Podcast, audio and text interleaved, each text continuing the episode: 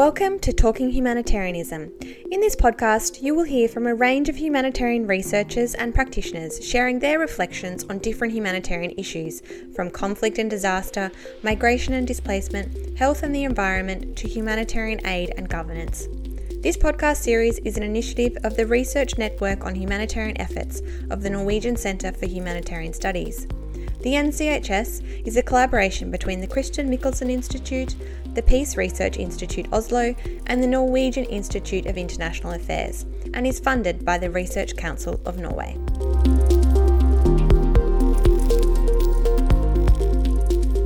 Hello, and welcome to this podcast mini series analyzing humanitarianism through the lens of climate resilient development cases from Kenya. My name is Edwige Marti. I'm a PhD candidate at the Norwegian University of Life Science and the host for this podcast. Together with colleagues at the Norwegian University of Life Science and the Peace Research Institute Oslo, through this podcast, we bring together humanitarian actors, scholars, development practitioners, community leaders, and civil society actors to discuss the implications of climate resilient development for humanitarian policy and action. Three case studies in the Kenyan drylands are used to explore different dimensions of the enabling conditions which underpin climate resilient development. In the first episode of this mini series, Professor Siri Eriksen described climate resilient development. Climate resilient development is a concept, concept that's been brought to the forefront, especially the past 10 years, and in particular in the most recent IPCC assessment report. And it really talks about how we need to shift development, a different form of development that places both climate risk and sustainable development at the center of how we do development. So it's a form of development where we mobilize adaptation and mitigation to support sustainable development. And when we talk about sustainable development here, it's a deeper form of development in terms of ensuring well-being, uh, reduced poverty, ecosystem health, equity and justice, low global warming levels, and, and lower risk. So, multiple dimensions of what sustainable development or climate resilient development outcomes look like. In this second episode, we are traveling to Turkana County in the northwest of Kenya with a special guest. By name, I'm Dennis Ochieng Onyango I am the Turkana Observatory Coordinator for the REACH program, which is a joint research initiative between University of Nairobi and Oxford University, focusing on water security. So the program carries out research activities on water-related issues, water sector development, climate change risks, and how to address these issues. Furthermore, I am also, um, my background is in uh, climate change science, and I'm currently pursuing climate change and adaptation at the University of Nairobi at a doctoral level.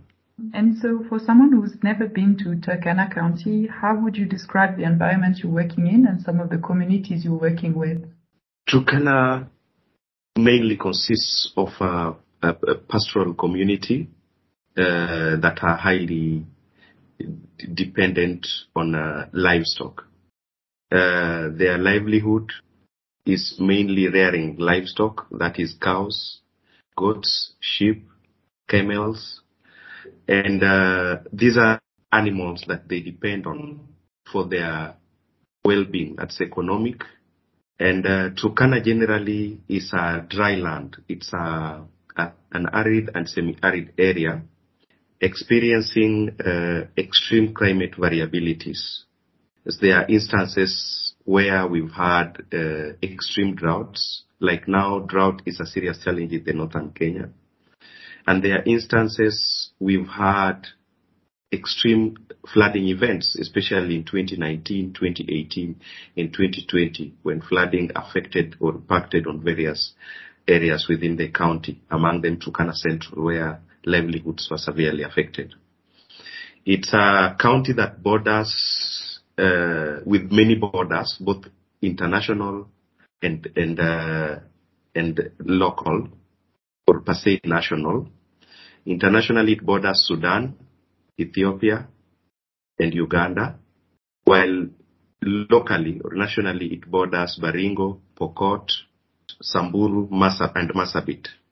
This therefore means there is a serious exposure to various climate change related issues, especially at social level, given that uh, these people have to move with their livestock because they are pastoralists. They have to move with their livestock from one point to another in search for pasture, and uh, that's grass and water. So this has, in certain instances, resulted to conflicts uh, between the community and uh, the people they are bordering. Thank you. Um, and I think you, you've mentioned the current drought, of course, um, that is ongoing in Kenya, but also some flooding events. Um, in the past, what are some of the humanitarian responses that have been implemented in Turkana? A number of um, humanitarian responses that have been, have been implemented. To start off with, I will mention institutions that are key or keen on addressing these humanitarian issues. We have the national government, we have the county government, we have UNHCR, we have Kenya Red Cross, and many other state actors and non-state actors, that's NGOs and INGOs, UNICEF included, World Food Program, that are greatly keen on addressing humanitarian challenges affecting, especially drought, affecting this region. Some of the responses have been uh, provision of water, which is a serious challenge. Turkana depends highly on groundwater. And given the extreme droughts, the drawdowns are, the drawdown challenges have led to collapse of various water points that have even been constructed for these people to help them, uh, you know, gain, get water for their livestock. So there are a number of studies that are ongoing. There are a number of drilling activities that are ongoing to help in water provision and ensure water security for the local communities.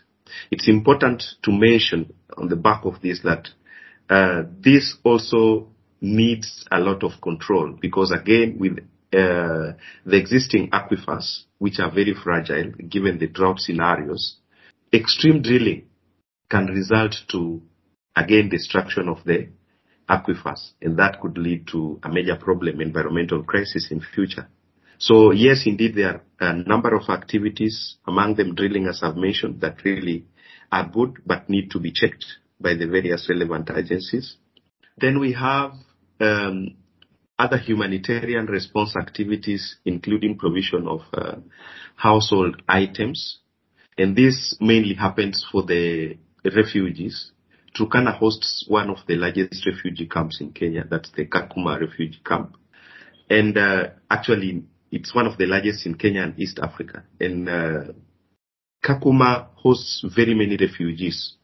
So there, there are very many agencies that are offering uh, support, both psychosocial, counseling, provision of uh, household items to just ensure that the refugees having good life that they deserve. There are also peace and conflict resolution uh, activities that are ongoing. Turkana falls within the Karamoja cluster. These are communities that are pastoral by nature. They depend on livestock and they keep moving from one point to another. There are a series of conflict resolution activities that have been taking place both by the national institutions, county institutions, and um, other non-state actors, NGOs, and uh, international NGOs and faith-based organizations that are really pushing to scale to ensure that uh, peace exists within these communities. As we know, given the many borders, as I've mentioned earlier, there have been very many, you know, conflict incidences. And just to mention locally within Turkana itself, towards the election that we just concluded, there were a series of, you know, conflicts, especially in Turkana East and the far-flung zones, Turkana South and uh, far north, with Turkana East being more violent and Turkana South, where they've always seen fights with the, the local communities, the local Turkana communities. There are series of raids uh, resulting to even deaths, assaultry attacks, and very many, you know, conflict-related crises that have been of concern both to the community, regional or local government, that's the county government and national government. These have just been addressed through uh, the normal peace or the per se the peace initiatives within the county. But to some point, especially when the droughts are extreme, it really becomes worrying because the trends always go high, go up. Um, that's really interesting what you mentioned about um, different actors um, coming to to to assist in different ways. Um, I was wondering if you could tell more as well about the devolution since 2010. Um, how has this affected also the way that humanitarian responses are implemented? Devolution has been very critical in bringing down power down to the lower levels. But it, there are a lot of political uh, political economy, you know, outplays that come with it. Uh, with devolution, for example, the county government was established, and we have various, uh, you know, sectors: environment, water, health, sanitation, peace. We have disaster response, and very many other sectors within the county government. These offices have been empowered to be able to respond to any form of, you know, eventuality or crisis that arise, humanitarian crisis that arise within uh, Turkana County. But with all that, it's important to mention that given the political and economic context of the region and the social aspects uh, that have played, the devolved system of governance has faced a series of challenges. And among them uh, is uh, funding. There are certain sectors or prioritization mechanism while planning, the priorities are not really highly pitched on humanitarian response because the needs that are there for the local community and the county government are so much that sometimes they veer off and end up now, you see, addressing these other problems, while the pending crisis sometimes remains only at discussion level or policy level. And that's why you see the peace caravans and the peace discussions uh, have had challenges because the funding for implementing some of these activities can be very expensive. Again, what are the national and uh, subnational interests in all this? How is the national government coming in and how much is it willing to fund within the county to be able to respond to conflicts and humanitarian issues within uh, the region. So devolution has in a way helped because the resources and various uh, related activities that could result to, you know, crisis, for example, conflicts and extreme events like droughts and floods are being addressed well. Their system, their institutions, but it's important to mention that even within that, there have been conflicts or conflicting institutional mandates within the county government itself, that's within the line ministries, and also between the national government and the county government. Sometimes there is push-pull on who is to take responsibility on what. And these are some of the issues that in a way also derail uh, the process of humanitarian response activities. Because those power relations and power dynamics that exist within these institutions, everyone wants to play their role. And sometimes there is a tug of war between one institutions and the, one institution and the other over who should take what responsibility and who should take what, you know, role. You've given us a really nice overview of some of the broader, um, also political factors that come to, to play. Um, but I was wondering as well, what are some of the broader dynamics of change um, that are also important to understand in relation to these communities' um, ability to adapt to increasing risk over time? In terms of change, I think one of the key dynamics uh, and, and, changes that uh, that greatly impact on their adaptive capacity has been loss of livestock to the extreme climate events. And I would mention, for example, recently in the month of May, June, thereabout, the county, the community members lost a lot of livestock because of the extreme, you know, temperature variations. It rained. This is a hot place that temperatures are almost more than 32 plus. So when it rained, the temperatures went down. Then all of a sudden, given that it's a dry, a dry land, the temperatures rose up. But the animals could not adjust, their bodies could not adjust to these temperatures. We lost in thousands of livestock across the county. Very many, over 30,000 livestock. What does this mean for a pastoral pastoralist or a pastoralist uh, household? It means that whatever they depend on as their source of money, the livestock or the animal that they could sell for income or to get some money is gone and they have nowhere to turn to. And that's a livelihood that is severely impacted on. And some of these people even end up developing health problems after such losses. But our health mechanisms, our um, humanitarian response mechanisms, or the systems in place within the county, able to to to come in and and you know uh, address such issues and be able to you know recovery models. Do we have sufficient climate change uh, insurance mechanisms that can help such people? These are systems that are not yet you know set up. They are not in place, and even our response mechanisms per se within the county are more reactive than proactive We'll come in to just talk about it, to, uh, discuss it within the boardrooms, or per se come up with short-term solutions. But in the long run, how do we get back this household that has lost 10, 50, 60, 100 animals to flooding or extreme drought back on their toes? So the changes in climate, the weather extremes have increased over time and this has truly affected uh, very many community mem- community members within uh, the county. Adjusting to these changes needs proper policy planning, proper governance, institutional setup, and having economic activities, or possibly even changes in livelihood systems.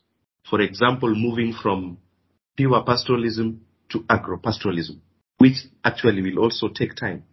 But there is need for capacity building towards such activities so that these local community members are buffered from effects of uh, climate change.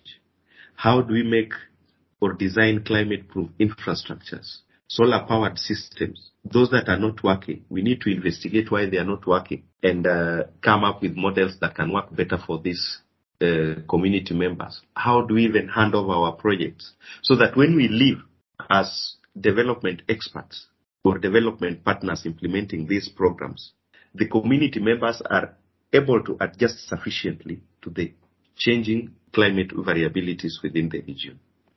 Climate resilient development really has this long-term perspective as well um, of trying to deepen sustainable development um, in a way that both adapts uh, and mitigates uh, for climate change. Um, and especially the concept of climate resilient development brings out um, four dimensions that are critical, uh, such as ecosystem stewardship, knowledge diversity, inclusion, equity, and justice. Considering some of the factors that we, have just discussed, how do you see them playing a role in this context, and what are some of the, key challenges um, that that come? Thank you for the great question. Some of those dimensions, um, for example, ecosystem stewardship, knowledge diversity, uh, inclusion are very critical in uh, ensuring that the adaptive capacity of the local communities are highly advanced. They are able to absorb the shocks that come with these losses related to climate change impacts. And they are able to themselves even design good programs that will help them adapt to adapt to climate change effects. For example, inclusion. We are in a region that is more I would mention patriarchal, where men, for example, in terms of resource governance, and if you go to the institutions analytically, you find uh, it's male dominated. So how then do we come up with models or governance models that are gender sensitive to ensure women are actively involved in the decision making and policy making processes and even planning and programming to ensure sustainability? Because that's the key issue here. By design, we have programs that have been designed, very nice, highly expensive. And if you look at the number of NGOs working in the area, there are quite many. But after these institutions leave, after implementing their programs, the projects cannot last more than a year or so. For example, water projects, they end up collapsing. Reason is because of that issue on inclusion, involvement of community members knowledge diversity. How do we train capacity build these local community members to be able to, to manage programs by themselves? And uh, it's important to mention that currently we have what we call uh, FLLoCA, financing locally led uh, uh, adaptation programs by the World Bank and the Kenyan government, trying to work with the local communities to come up with their own designs, project designs and program designs that will be sustainable to these climate change impacts. These people know their own problems. They understand better these problems. Outsiders will not make decisions well for them. Therefore, such a program as FLLoCA, the financing uh, locally led adaptation uh, programs, is very critical because it has come up with very good systems. If you look at its process of uh, its requirements for for for a county to be funded, you have to set up, have a climate change policy. You have to have a climate change act. You have to have a county climate change financing uh, framework. Then you set up a county climate change steering committee. Then you set up a ward climate change steering committee. So the ward climate change committees develop, help in designing the proposals on initiatives they think will help them with guidance from the various experts and, and technocrats, you know, county government. They come up with projects, they design themselves, they propose. These one, these projects are then forwarded to the county steering committee led by the governor and his deputy and other county bosses. Then from there, these are included within the other plans, for example, the CIDP for funding. FLLoCA then comes in and funds directly some of these projects for the, the county. And they prioritize. It's upon now the steering committee to prioritize on which project to fund and which one not to, given the scenario, the situation. You see, such a model is very important because it enables the local community member, local community household to be able to voice up their issues and contribute towards giving uh, information on what they think is necessary for them and will help them improve their livelihoods as local uh, community.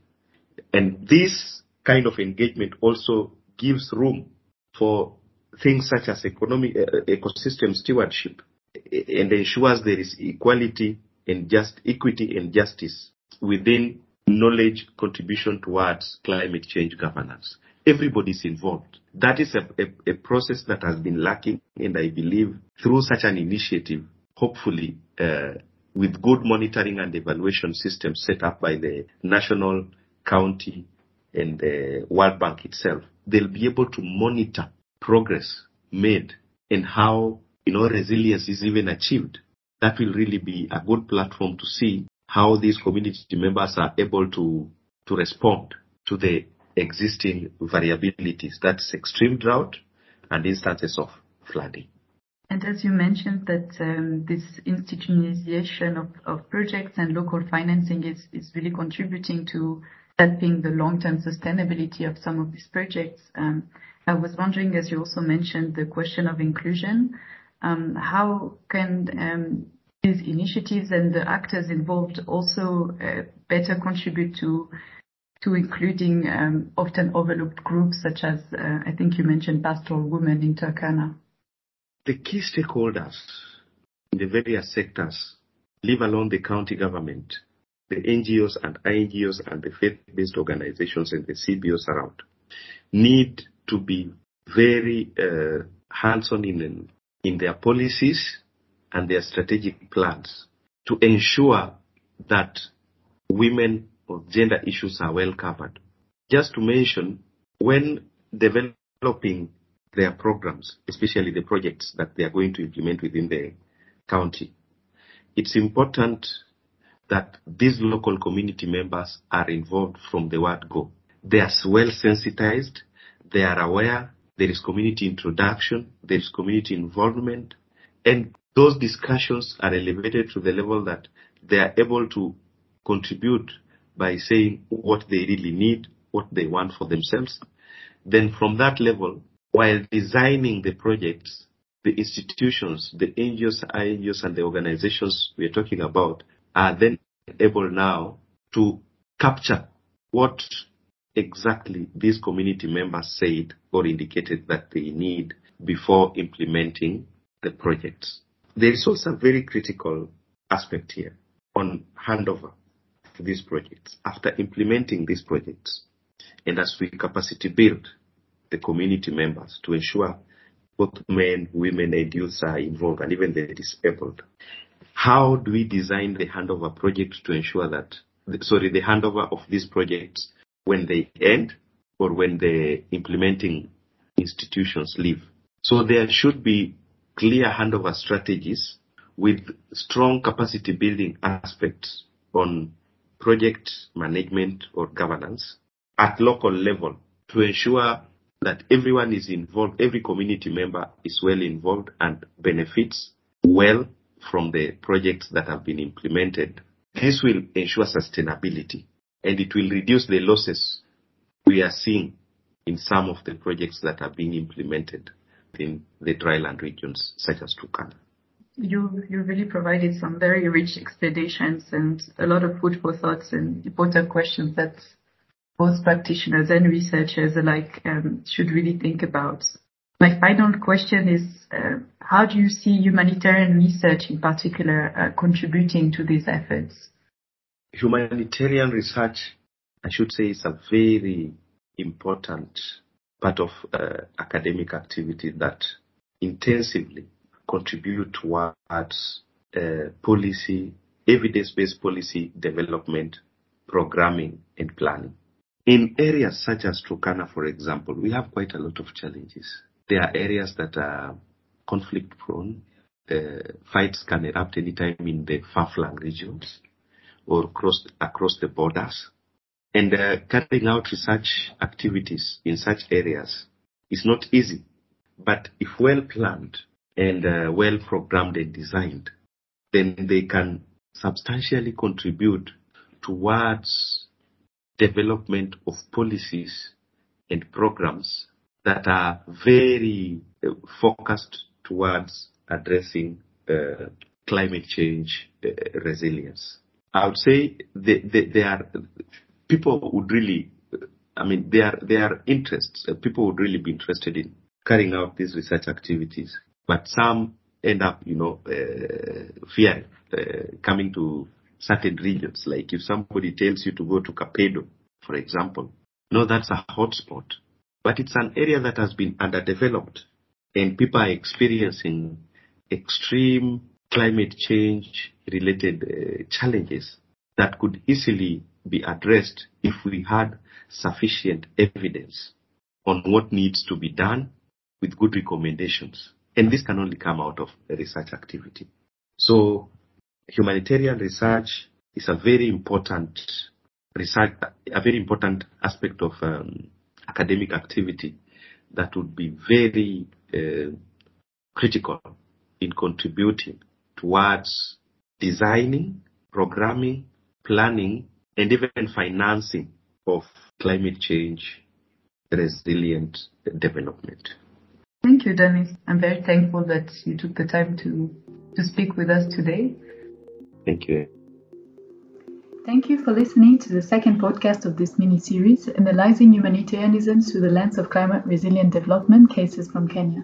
Today we discuss the case of Turkana and some of the challenges hindering the planning for climate resilient development, such as conflict, lack of inclusion and public participation, and gaps in the institutionalization of responses and climate financing solutions. In our next episode, we travel to Samburu County and explore further other aspects of climate resilient development in the Kenyan drylands.